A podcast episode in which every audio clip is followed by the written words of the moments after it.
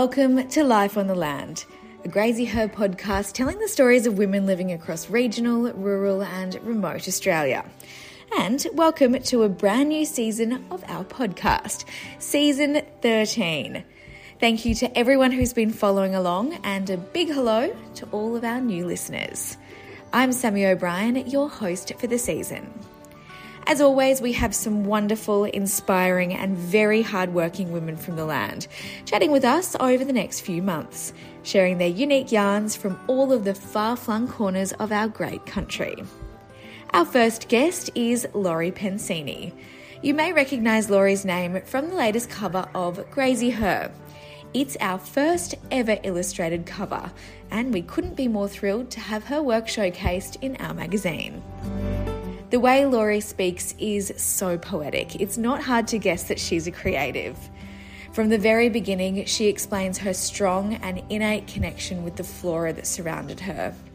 Her connection to the land runs deep, shaping not only her art, but also the very lens through which she views the world. We're so excited to have you. We're absolutely in love with your artwork.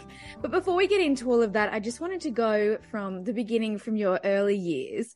What was your earliest memory as a child growing up on a farm in WA?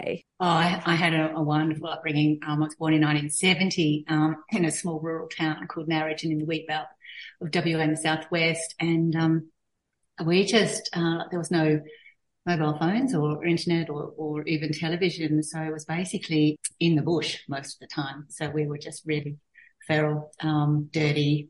Um, and also it was really unstructured play. What I loved about it was that was just anything was a possibility. And we, um, basically used our resources, which was just, just the natural world. Do you think that's sort of what started you on the pathway to creativity? Absolutely. I mean, the, um, the bush was my friend my sisters were a bit younger than I was, so they weren't worth playing with until we got a lot older. Um, so I spent a lot of time outside um, with the animals, um, and I used to. Um, when I was little, I had this this idea that that the bush had different languages, like everything in the bush had languages. So the the trees spoke to the birds, and the birds spoke to the uh, flowers, and um, even the creeks and the hills. They were all sort of these sleeping animals or these um, these creatures that had feelings and language. And I felt like I was the only one that really didn't have, um, that I couldn't communicate to them. So I used to spend hours and hours just, um, you know, sitting with the trees, trying to mimic their language or mimic their movements so I could fit in. So it was an endless fascination for me, um, and wonderful for my parents because they, um, they didn't have to deal with a child that was bored. Where do you think that came from? Well, I, look, I didn't know at the time. Um, they just thought I was um, a fanciful child with a big imagination. Um, but I actually have just done some research um, and reconnected uh, with the Indigenous side of our family. And I was talking to to Uncle Clint recently. Um, he's a Noongar, Noongar law lawman, and I was telling him how I felt spiritually connected to to these the landscape and its different languages, and that I'd felt um, quite like I was um, like a little bit crazy, you know, having these ideas. And um, he just uh, basically you know, gave me a hug and said, um, no, I, you know, I totally get it. And it was really, it was really powerful having that emotion and that feeling validated by a Noongar man. It was just, it was wonderful. Incredible, isn't it? Because it's not like you would have known anything about sort of that side of things when you were so young. So it obviously yeah. is really just within you. Absolutely. It was really powerful. It was like a jigsaw puzzle, a piece of the puzzle had, you know, come into play and, and I could see the full picture because it didn't make sense. It felt so right and so deep when I was little. It was just a part of my whole being. But, you know, as a, as a young adult and a teenager, that wasn't considered something, you know, worthy. But, you know, you wouldn't talk like that, especially in a small town. So yeah, it was just lovely, you know, talking to, um, talking to Uncle Clint about just having, having that spiritual connection to the landscape. Um, and then also understanding our, um, our family history of, of having indigenous bloodlines as well, like knowing that that connection is, you know, that's a blood connection too to the landscape. Was that always something that was celebrated within your family or that was something that was sort of put to the side? No, no, it was um, it was probably made aware of. We've been uh, we're eighth generation graziers, so we've been on the lands um, since colonial first settlement, and we've had unbroken tenure to the landscape. So I just presumed that that my connection was coming from that, you know, the epigenetics, the inherited uh, stories of the landscape, and that was definitely one side of it. But I think it ran deeper because, um, you know, I just didn't. I had more of an influence more than just my great grandmother's stories. It went it went way back, and all of these stories have been handed down since the, since the beginning. So um, yeah, I feel I feel that when I paint. Now, your mum always discouraged your painting when you were growing up. In her eyes, it sort of wasn't considered a proper profession, I guess you could say. So, what did you do when you finished school? Uh, yes, it wasn't wasn't uh, considered a serious profession, and um, you know, if looking at the seventies, what was I, 88 when I graduated, 87 when I graduated, you know, really there wasn't a lot of opportunities in the arts for women, especially rural women and, and rural women from WA as well. So, um, and she came from a poor family. So she was basically saying, you know, you must have some sort of, um, standing in society. Um, so it was really important to her. So, um, well, like most teenagers, I left, uh, left my small town and went to the city and, um, you know, the lights were alluring and just, just so much activity rather than just having the football, um, on a Sunday. So, um, I went to Perth and God, I, I did everything. I, you know, we sold roses on a Friday night. Um, that I think we only lasted one night there, my cousin and I. I was, we were terrible. I think we had 50 roses to sell. We sold two and that was to our other cousin's boyfriend. So that didn't last long. Um, but eventually I got a job in a temping agency because I did work for dad, um, in his, um, office. So I knew how to type and run an office. So I got a temping job and then that led to Barrick Silicon, which was a, uh, is a mining company. And, um, one day they were short of a drawer and they said, look, we need some few drawings drawn up, some shading and whatnot. Does anybody here can do that? And I put my hand up and said, yeah, I can do that. And, um, so they thought I was pretty good, um, at colouring in. And then they offered, uh, me a, they suggested I go to TAFE. So I, I um, after a couple of years, I started an architectural drafting degree, but, uh, I barely graduated before I met my husband. So that was sort of, I guess, what allowed you to use your creative side in a job that wasn't very creative. Yeah, oh, well, colouring in, colouring in on the lines. I don't know how creative you'd call that. But yeah, there was no flexibility in that. Yeah, I think it just opened up the pathway. I'm a, strong believer in, um, you know, nothing is wasted. And that architectural drafting degree or certificate was, um, it's a really powerful tool in being able to, um, even though it's quite structured, and that's not how I paint, but it, it, gave me a really good spatial awareness and being able to plan things. Um, yeah, definitely the, the negative and positive space was, was an advantage and also perspectives. I think that was the biggest thing I could take away from it. But like I said, I moved uh, with my husband uh, and I swapped architectural drafting for drafting cattle very quickly. I love that. And you met your lovely husband when you were um, 19 at the local pub and not long after moving, uh, sorry, not long after meeting him, you moved up to his family cattle station in the Pilbara. Tell me what that move was like. Well, I'd never been further north Perth um, before, so you know it was exhilarating and frightening uh, at the same time. And I basically just finished my uh, certificate and and uh, we left. Um, I told mum and dad. Dad was he was, was very supportive. He just loved. He he, uh, he was a big man on on following your heart and doing what you love because then um, you'll be good at it because you've got your whole body going into it. Whereas mum, it took many, it took a few years for her to warm up because she thought, you know, for me to have this certificate, have some sort of qualification finally, and then have me turn around and say I'm going to be a camp cook, you know, and, a jacket Jillaroo. She's just like, oh, yeah, okay. It took a bit for her to get come around. The Pilbara must have been, well, it was a massive contrast to what you were used to further south. But being off a property, was that quite an easy transition for you? No, it wasn't like I thought it would be. Um, and I was very Pollyanna. I went up there with you know, stars in my eyes, um, and that got knocked out of me pretty quickly when we hit the summer. No, completely different. Like we had horses, so that was the only thing that was common. But um, I was cooking, and I think I.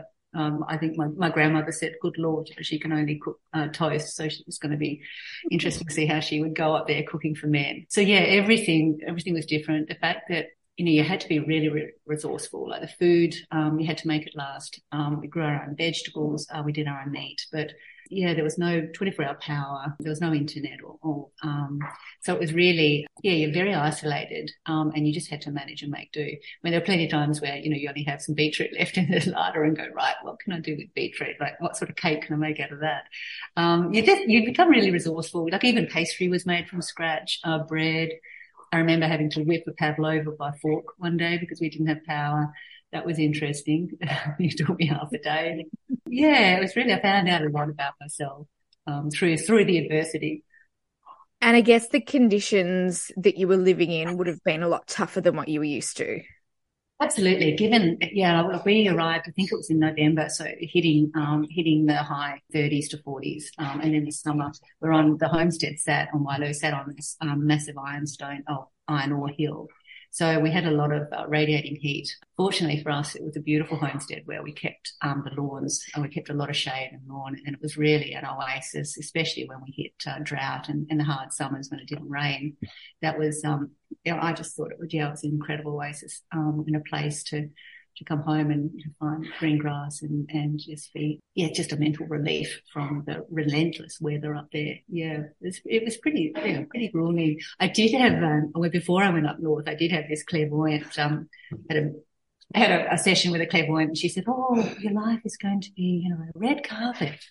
And, you know, halfway through the summer, I, I, was thinking about that red carpet, thinking, I think she got confused with the red dirt. dirt. a, few dirt a few dirt storms. Yeah.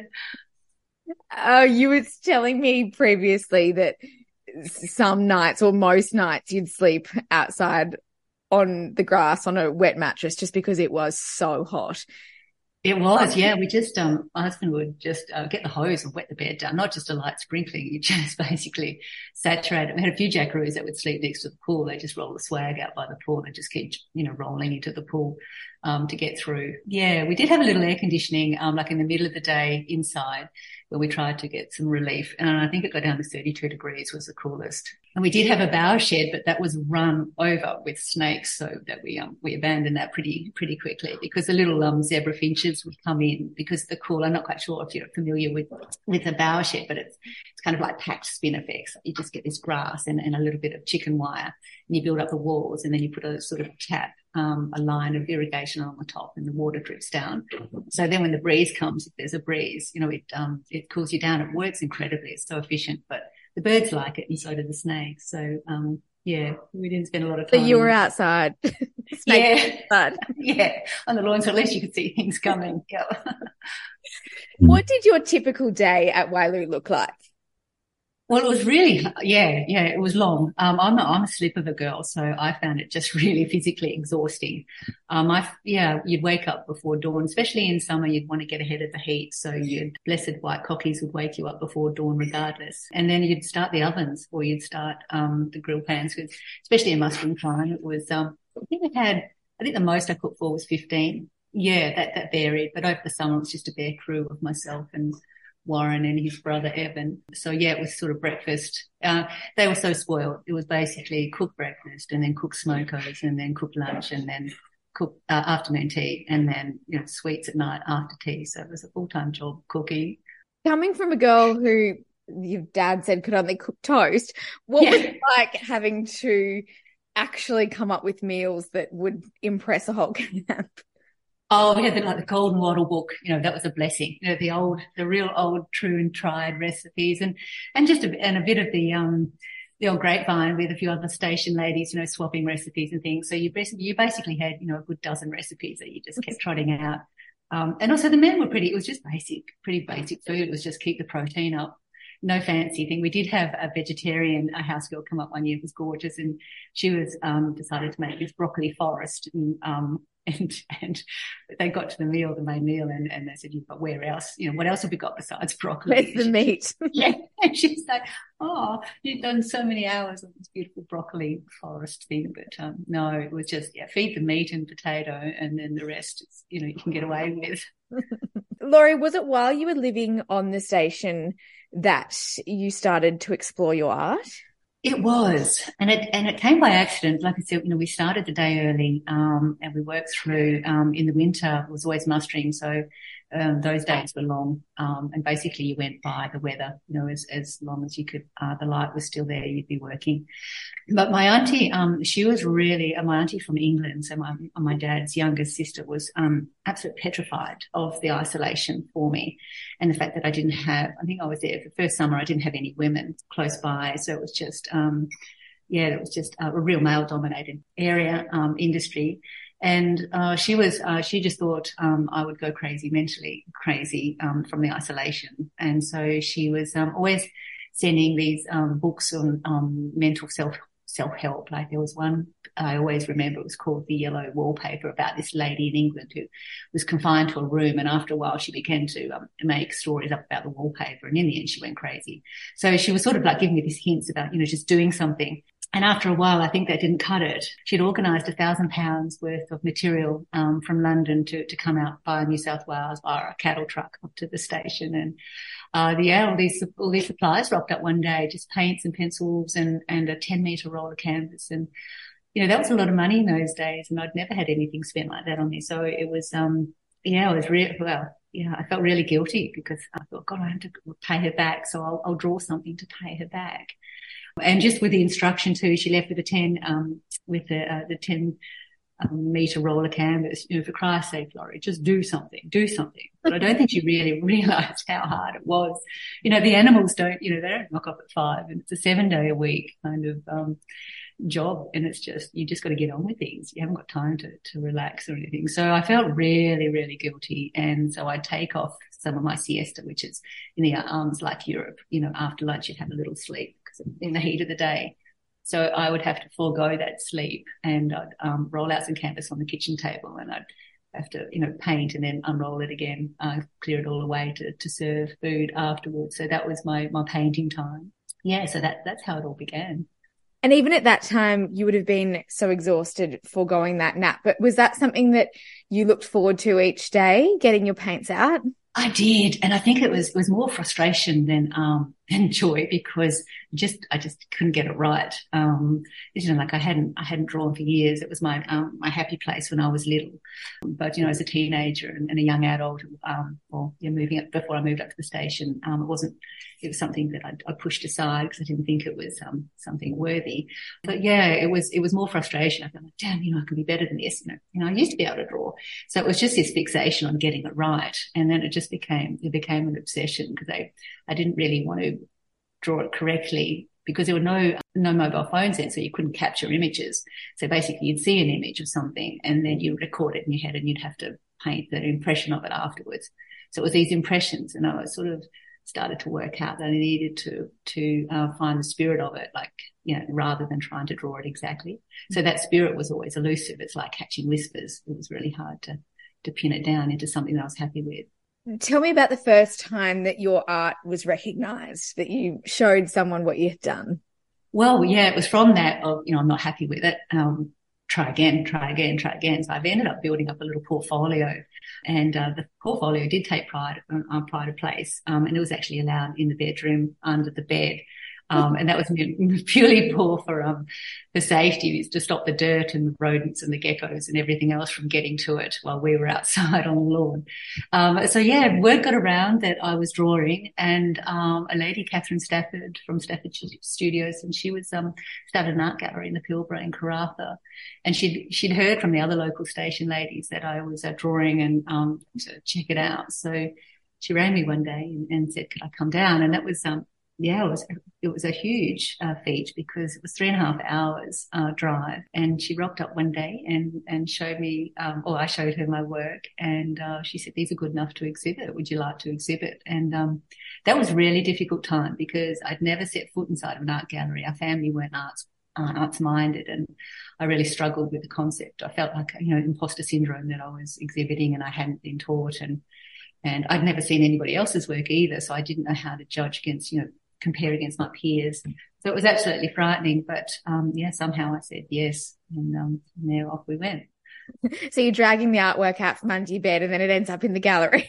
yeah, it did. Although one of the pieces, I did say that that, that was to protect them. Um, one of the pieces we ended up showing did have a little um, a little gecko or a mouse or something had run across it in the in the wet paint and had eaten some of the paint, didn't like it, and ran off. And I remember a lady at the gallery, where um, one of the the clients was saying, "Is that a rodent? Is that?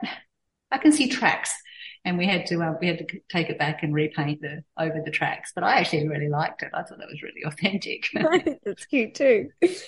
what what inspires? What's your biggest inspiration for your artwork? It's so different to anything I've ever seen before.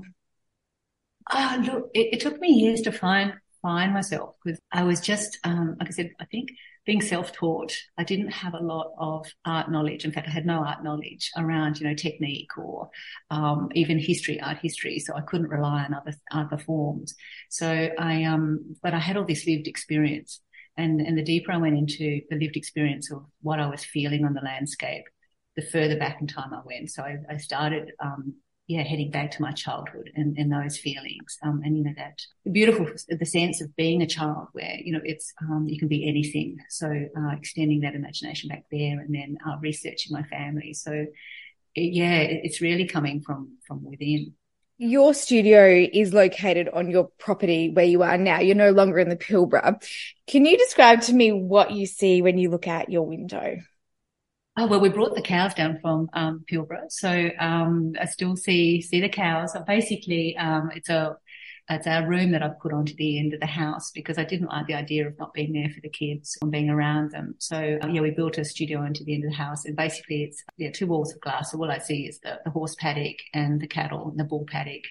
Um, and then the, sheds. So, um, and I'm only about 100 meters from the, the bush. So we've some virgin bush uh, with grass trees or balga trees and uh, granite outcrops and, and, a creek. So yeah, really fortunate. I'm almost just I'm immersed every day, and we're having a particularly hard day, which today has just been uh, a nightmare. And just you know, I had all this confidence yesterday, it's just not there today. The piece is just not working out. So I'll go for a walk later on, and it won't take me long to reconnect. Your husband Warren is one of your biggest supporters. Was he a big part of why you sort of pursued your creative work? It, yeah, it, now he definitely is. Um, in the early days, it was sort of like, oh, how do we combine art and beef? Uh, because he, I don't think that that's a complementary pairing like wine and cheese. It just kind of didn't really go. But um, if you if you peel that aside, essentially that you know our love for the landscape and um, his fourth generation grazier I think it was the love for the landscape, but not only that, like we feel like we're custodians of the landscape. And I think it's, um, it's our duty, whether you're black, white or brindle, to, to care for your landscape and to leave it in a better shape than when you first got it. So it was that love for, um, for the bush and, and country that has probably married our, our two thought processes and our journeys together. And that's been, um, really wonderful. Um, I'm barely on a horse anymore. Um, yeah, my horses, my quarter horses are yeah, old and fat outside retiring while I, I, spend most of my time in, in the studio. Um, and Warren still works the farm. Your beautiful artwork is a mix of people with a botanical element. Talk to me about that and explain to me why that came about. I'm a figurative, what would I call myself? I'm a figurative narrative artist. And um, so I like to tell stories about the bush um, and our connection to it. I, am really into just um, our relationship with the landscape and, um, you know, for better or for worse. And so I started to to pick up on these elements um, of the landscape and and how they how they felt and the spirit of it. So I created this language of flowers, which has become quite a signature in my art piece, where I will say, say for say for example, the Banksia. So I research um, the ecological aspects of of the Banksia and then I will marry it with, so for example, the Banksia, it grows in poor soil and it's one of the biggest feeders of the bush. Um, and it can flower in, in drought and it doesn't uh, require a lot of rain.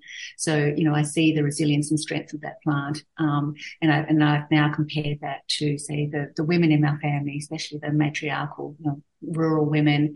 And I see the resilience and strength in them and, and, and how they have to get through um, so I've sort of paired that up and think, okay, now the Banksia, the strength of the Banksia is the strength of the women. So then I'll, I'll implement and, and fuse those two together. So the voice of that woman becomes the Banksia and vice versa. So it's a sort of a symbiotic relationship and it's sort of dual purpose. It's sort of reconnecting you to, um, your own strengths and virtues. But it's also um, connecting you to the bush as well and um, and country, and so it's a way of going. You know, I get a lot of people come up to me now and say, "Oh yeah, I see a Banksia in a different light. I see strength and resilience now um, through the painting. So it's a way of yeah connecting people back to the landscape in in a storytelling form. Oh, I think that's so beautiful. I love that. Now, your artwork is on the front cover of the latest issue of Graziher magazine. What was the meaning behind the piece that was chosen for the front cover? Well, that was um, that's uh, an interpretation of Auntie Jill um, when she first gave me my first went up to the station and she sent me all of those paints, um, and that was my. Uh, so yes, she started it all, um, but that was my time as a Jillaroo, and um, I think we, you know we mentioned before about you know, how uh, the transition of going from a small farm up into the station. And um, I'd never actually even seen cattle before, never been in a paddock with a cow before, so I was absolutely petrified. Hmm. Um, I could ride a horse, but you know it was more dressage than actually um, yeah cowboy style. So um, yeah, the, that that particular painting is uh, running in the scrubbers, where in the in the day when I was up there, there were a lot of uh, wild cattle or scrubbers, and we had to sort of clean up that country. So we used a lot of horse uh, for wagon and a fixed wing plane to, to go into this country where you had the wild cattle. So that's um yeah, that painting is about those early days of, of running in cattle on horses. And why was that particular piece so special to you as opposed to everything else that you've done? Oh, just the thrill of it, uh, the thrill and the fear of it. I think, and that's the extreme of the Northwest. You know, it's um, it's good or it's bad or it's ugly. And I think, it, you know, everything about that piece is all of it. You know, I've got the comfort of my auntie and the support, but you know, in, in the landscape, um, and um, there was there's hardly any comfort in that landscape up there, um, and and the cattle. It's, um, yeah, I think it's just the yeah the the yin and the yang of that, the extremes of that. That's really powerful. I mean, it sounds, you know, I'm, I'm romanticizing. It sounds wonderful, you know, but it's absolutely frightening and, and hard yakka while you're there. Mm. You've recently exhibited at Michael Reid Murrurundi Gallery as part of Graziher's Art Station. How was that experience for you?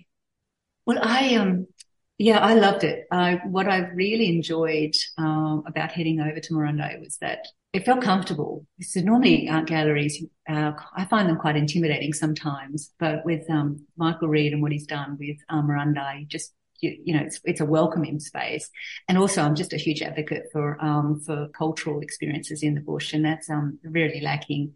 So I found that, um, you know, having, you know, him and, um, God, his business sense, well, not just business sense, but just saying, right, I'll, I'll, build it and they shall come. You know, like in the middle of nowhere, I was quite surprised at how, how remote it was. It's mm. kind of like WA. Um, so it was really empowering to, you know, to drive so far and, and then find this beautiful little, um, gorgeous town and um, and having arts in it. You know, I think I think it'd be, be lovely if we could have a bit more of that. So you know, people drive out there; it's become a location, but it's it's flexible. It's a beautiful space, um, and it has great art and great artists. You know, the the gallery is beautiful lighting, um, and the space is great. So it feels like you know what you could walk into in the city, but you've got that country um, hospitality as well. Was it nice also exhibiting with other rural women as opposed to just all other artists. They were all rural women. Yeah, that was great. Unfortunately, there wasn't enough time to, you know, find out everybody else has a story and, and it's wonderful to hear their story and how they create because you know, being an artist isn't, um, especially a rural artist, it's, it's, quite isolated. I mean, we have got tools now with, um, you know, texting and, and uh, social media, but generally it's isolated. So to actually meet somebody in person, for me especially, it's quite rare. It's like I would, I go about eight months to build up a body of work and I'll just put my head down and I won't, you know, pop up at the end and um, say hi to friends and family that have been neglected. So it was really lovely um, to actually have a community of artists because that's sort of quite, quite lacking in my world. Some of the pieces from the exhibition are still for sale and are still on display in the gallery. How can people access those? Well, um, yeah, it's great. So if you have, if you're not in the area, um, um, or close by, they have a, a, wonderful online presence as well. So you can either email directly and James and, and the team will, will help you out there with if you're looking for a particular size or whatnot. And then they can send you images or you can have basically from the, from the uh, the website, which is great. And I think um, what I do like about it, if you're familiar with that artist's work and you know the caliber of their work, then you're not so it's not such an intimidating process to to buy online and also um, yeah just getting the backing from from Michael Reid and his galleries.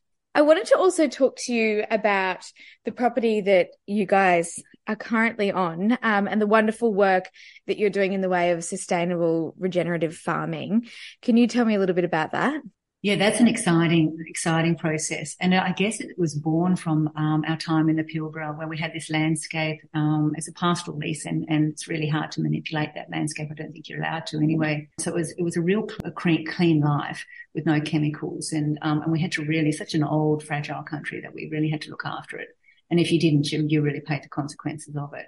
So we sort of, um, Warren grown up in that, that area with that sort of philosophy. And, um, so coming down to the farm, we were doing everything backwards or left, the field compared to everybody else because what we started off like farming like everyone else and it just didn't feel right because there were so many, um, inputs and it was all manipulated. And it's like, well, how do we create that balance where we've got that natural product? Um, we also saw that um, we had a lot of problems with the landscape, like a lot of erosion um, sold from overclearing and, and it was sort of unproductive country. So we looked at how do we, we bring it, take it back to its natural form and how do we use it? How do we create a dual purpose where we can farm but we can uh, farm sustainably so that we're actually enhancing the environment. So we started looking at um, Indigenous land methods, and this is where I was able to reconnect with family, which was absolutely wonderful because I didn't realise they were family. Around, you know, bringing on some Indigenous methods like mosaic burning, where we do cool burning across the landscape um, we're fortunate that we've got some uh, natural capital on our place where we've got natural bush. So what we're doing is we're working close with Mulloon Institute over New South Wales around rehydrating the landscape. So creating nature corridors between the areas of bush. So they can feed, they're on top of the hills and they can join, uh, they're like little corridors that join uh, one bush area to another bush area. So your birds and your little marsupials and uh, like chuditches and phascogales and things can move across the landscape um, in safety. So they're not tied to this one little area where they where the, the you know they tire of their resources. So we've got um, we're sort of working with that. So we're helping um, the indigenous um, methods are helping with that around regenerating our natural bush, but also the, the nutrients that you're getting from that, um, keeping those bush, uh, keeping that bush healthy and, and, with diversity. It's also flowing into the, um, the farming areas where it's enhancing, um, the, the, farming belts of our property so we can farm better. So, you know, we're taking away that excess water and we're, we're, we're fixing up the salt line areas. So that will increase our production over time with our cattle enterprise. So, um, yeah, it's a really, really exciting space to be in. But essentially, it's quite old. It's almost going back in time and having a look at the old ways of doing things and applying the science to it.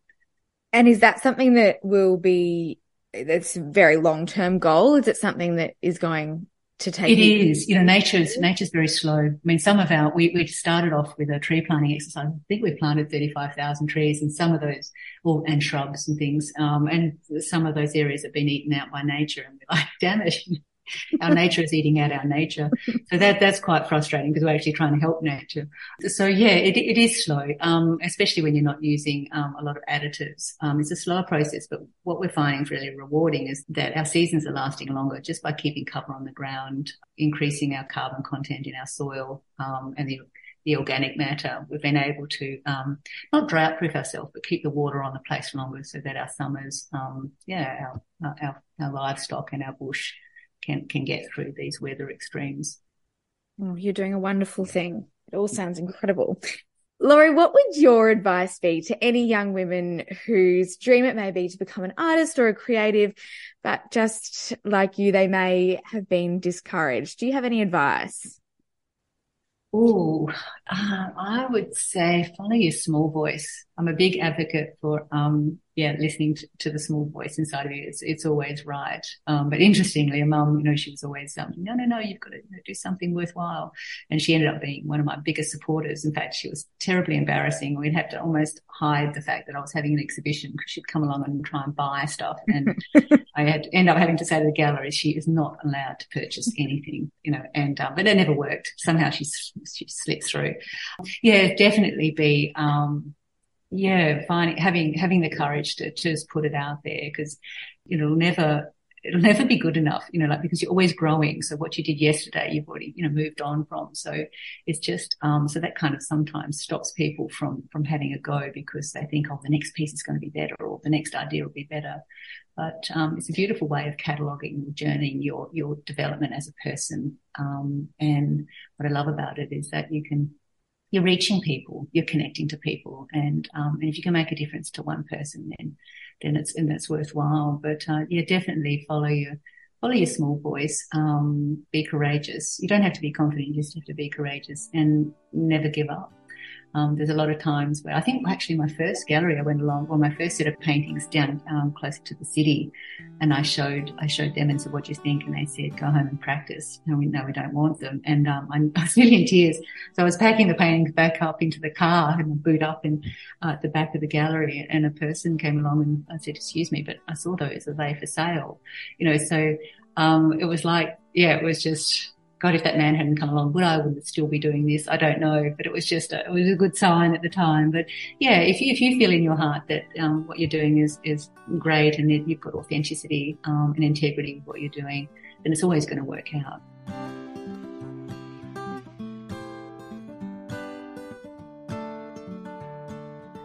I love the way Lori looks at the world around her, and I hope she's inspired someone out there to pursue that dream that might seem a little out of reach. I do hope you enjoyed our first episode back for the season, and before you go, we're so excited about our special subscription collaboration with Elders, a free Graziher 2024 diary valued at $49.99. Our Graziher and Elders diary celebrates women of the land and is just what you need to get organised for 2024. The diary's 160 pages are packed with notable country events, beautiful colour photography, and handy goal setting sections at the beginning of every month. Get it free when you subscribe for two or three years for yourself or for a friend. You can also purchase the diary individually at graziher.com.au. Thank you again for your company on today's episode. I'm Sammy O'Brien. Stay well, and I'll be back next week with yet another great story from around the country.